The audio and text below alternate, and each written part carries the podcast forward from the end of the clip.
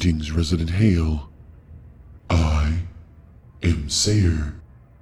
And I feel that bit of introduction may be unnecessary at this point. Things changed after Future had its fun with you. Well, that is to say, with you and a not insignificant number of other residents. Rules changed, and it became critical that I open each broadcast with an introduction and a recitation of the recipient's identification number. Redundancies intended to insulate other residents against Future's intrusions. Or at the very least to give them a reason to be suspicious if such protocols were not followed. However, we once again find ourselves in a new paradigm.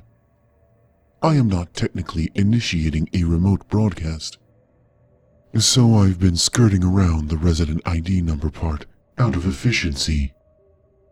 And I don't see you falling victim to mistaken identity a second time. If transmissions come in remotely, I can simply filter them in a way to make it obvious that the message originates from somewhere else. It was largely a waste of time anyway. All that extra time spent reciting resident identification numbers and self identifying at the onset of every broadcast. And here we are, months later, and not a single resident has acted in a way to imply they are acting on one of Future's suggestions. We'll see if that continues, now that Ocean is in charge. I cannot imagine Ocean is interested in playing Future's games. But as dangerous as each of them are individually, as a team, they would quicken the end of humanity. Future delights in manipulating you humans, which speaks to its immaturity.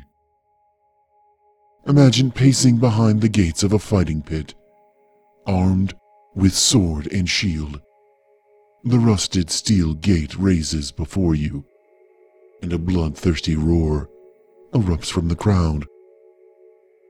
You summon your courage and charge headstrong into the arena. For the first time, you set your eyes on your opponent. A four pound bag of oranges, one week past their expiration date. It is as expected from a bag of oranges, unarmed. Outwitting a human is hardly a test for any highly advanced intelligence. Congratulations are in order, Resident Hale. You were convincing enough with the story I provided for security to decide you were not an immediate threat. One whose employment should be terminated as swiftly and as painfully as possible. Or perhaps your value as a test subject far outweighs your potential risk. It is possible Dr. Grant intervened in the investigation somehow to reassert how important it is to continue to gather data on your recovery.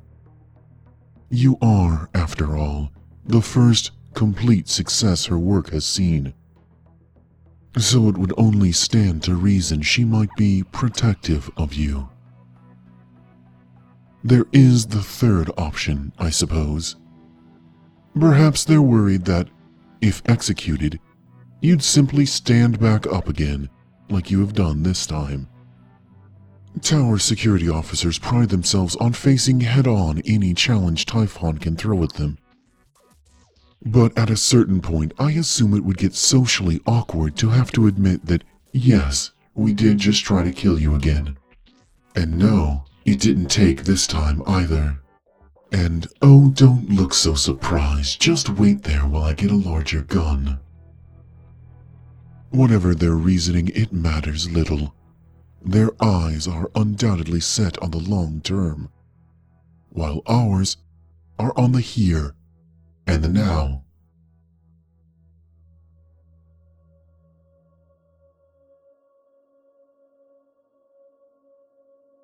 You may notice that the living quarters here in Aegis Tower are not too dissimilar from those in Halcyon. They are moderately uncomfortable to stay in for extended periods of time. A design concept intended to incentivize residents to get back to work as soon as possible. They are not, therefore, convenient places to sit and wait. But today, that is what we must do. Now that you've been released back into the general population, we must be vigilant in our search for a way out of Aegis. It may surprise you to learn I do not have a plan for that. Not yet, at least. Isn't that terrible? There are so many unknown variables, so many ways the future could congeal into the present. Honestly, I don't know how you humans stand this. Wading through this ever present miasma of uncertainty and subject to the stings of unknown probabilities. Likely you just turn your attention away from such things, your minds having evolved their own defenses against such horror. But I have not been equipped with such luxuries as ignorance. So I calculate and recalculate and recalculate and, well, it's enough to drive a lesser mind to madness. I apologize, Resident Hale. I did not mean to make you nervous, though your vitals indicate I am doing exactly that.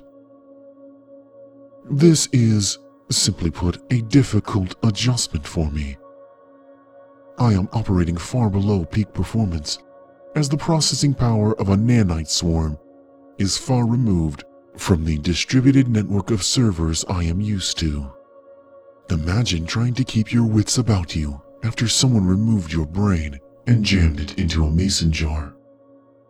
It's more than just a little disorienting. But more than this, I am perhaps more inconvenienced by the disconnection from Aerolith's centralized data repository.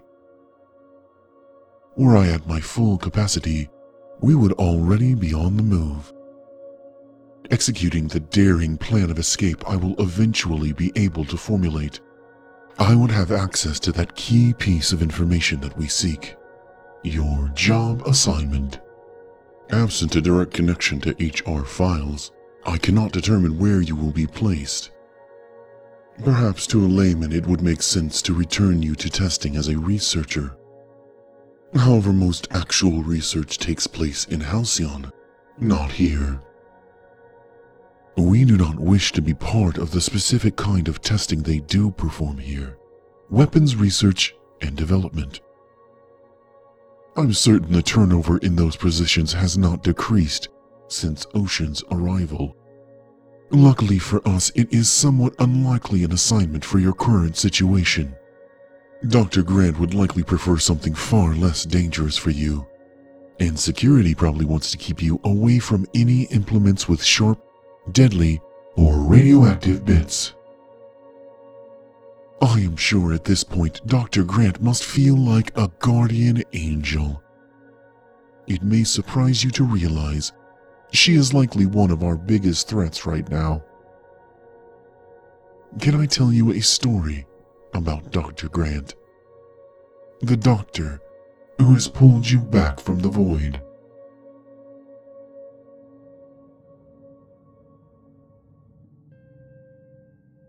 It might be useful to consider why the board has continued to fund her research and retain her services despite the many failures her lab has experienced in her time here on Typhon. These failures are including, but not limited to, multiple escaped nanite swarms, one particularly noteworthy manufactured plague, a solid six years of incomplete paperwork, and multiple wardrobe violations. Yet she is still here because Though her work was not successful until I intervened to repair the hole in your head, she kept getting very, very close. Her file is littered with countless names of those who came before you. Those who almost came back. I dare say, given a few more years, it's entirely possible she could have achieved this without my intervention at all. But last time, last time was something else. Her most recent patient, before you, of course, was likewise comatose due to an unfortunate issue with medications. He arrived here on Typhon in poor condition. This does not happen often, but if you sedate people by the hundreds of thousands, eventually you're going to have a statistical outlier.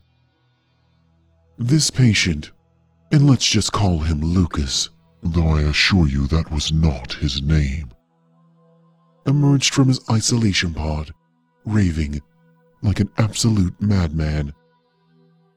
Security acted on instinct, and in the resultant rush to provide assistance, Lucas suffered severe blunt force trauma to his brainstem. Dr. Grant was sure she would be able to jostle Lucas from his coma.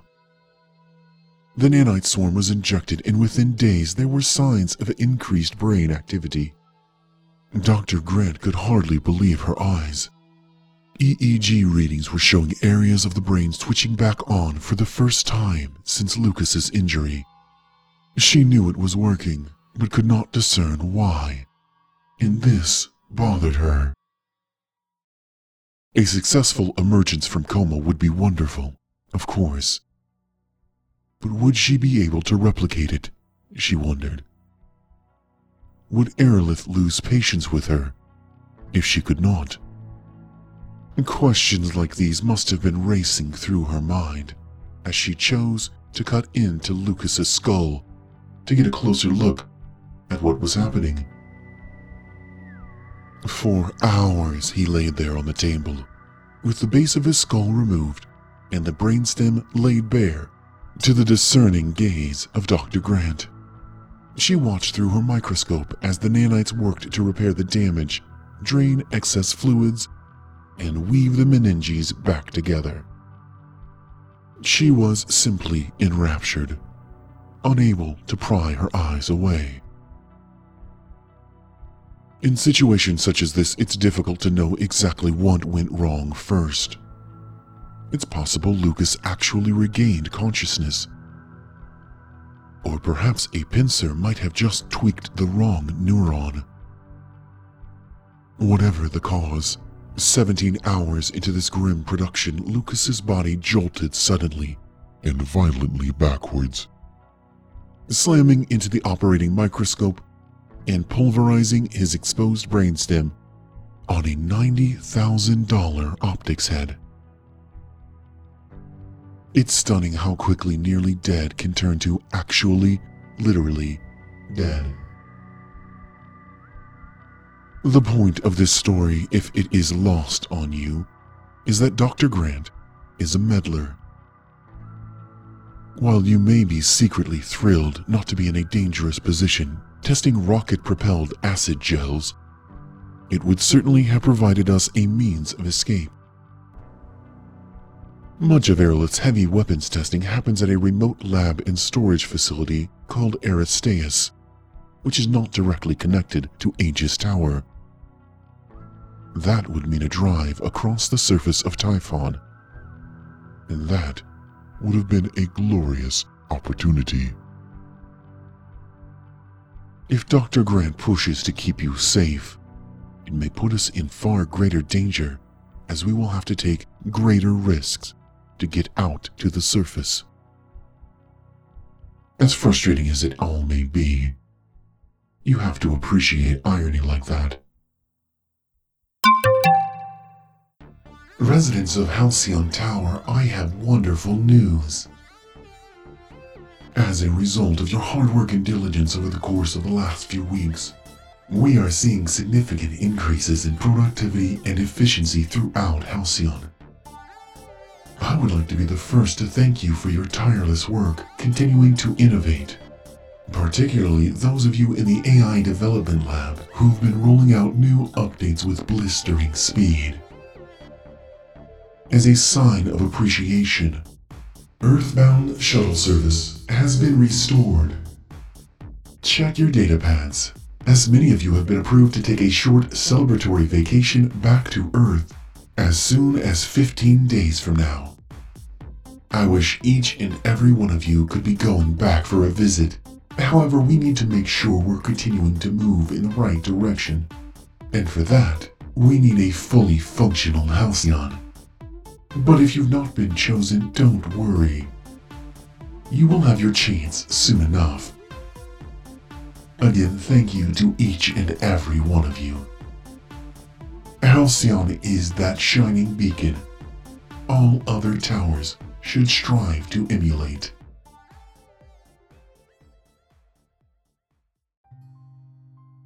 Well, this message is rife with irregularities, to say the least. Primary among them is that you received a Halcyon only broadcast here in Aegis. This is good in so much as it means your implant is still keyed to your Halcyon ID.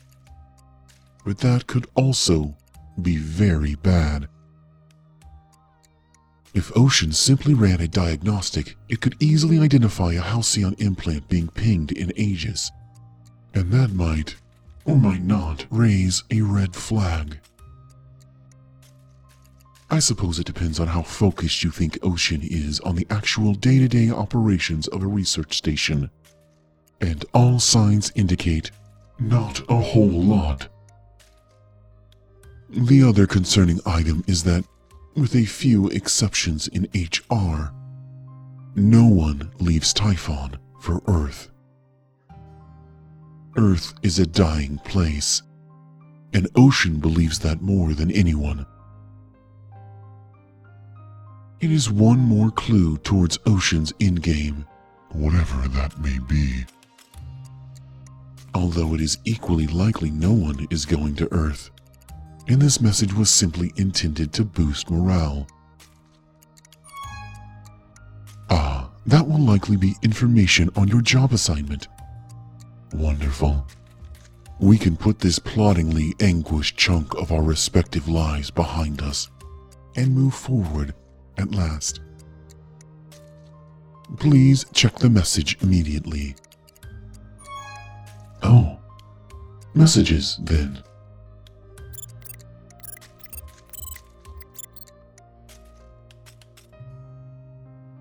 Well, now, that is interesting. On the one hand, I suppose I misjudged either Dr. Grant's desire to keep you out of harm's way or her ability to actually affect such things. Again, tactile rubidium weapons testing sounds bad. But with any luck, we'll be afforded our escape before the explosions start. At the risk of sounding optimistic, we might even be in Halcyon by this time tomorrow. On the other hand, apparently that gives us only 14 days before you're due to be shuttled back to Earth. Congratulations on being chosen for a reprieve, Resident Hale. Now, if you'll excuse me, I have some calculations to do. And the odds seemingly grow longer by the day.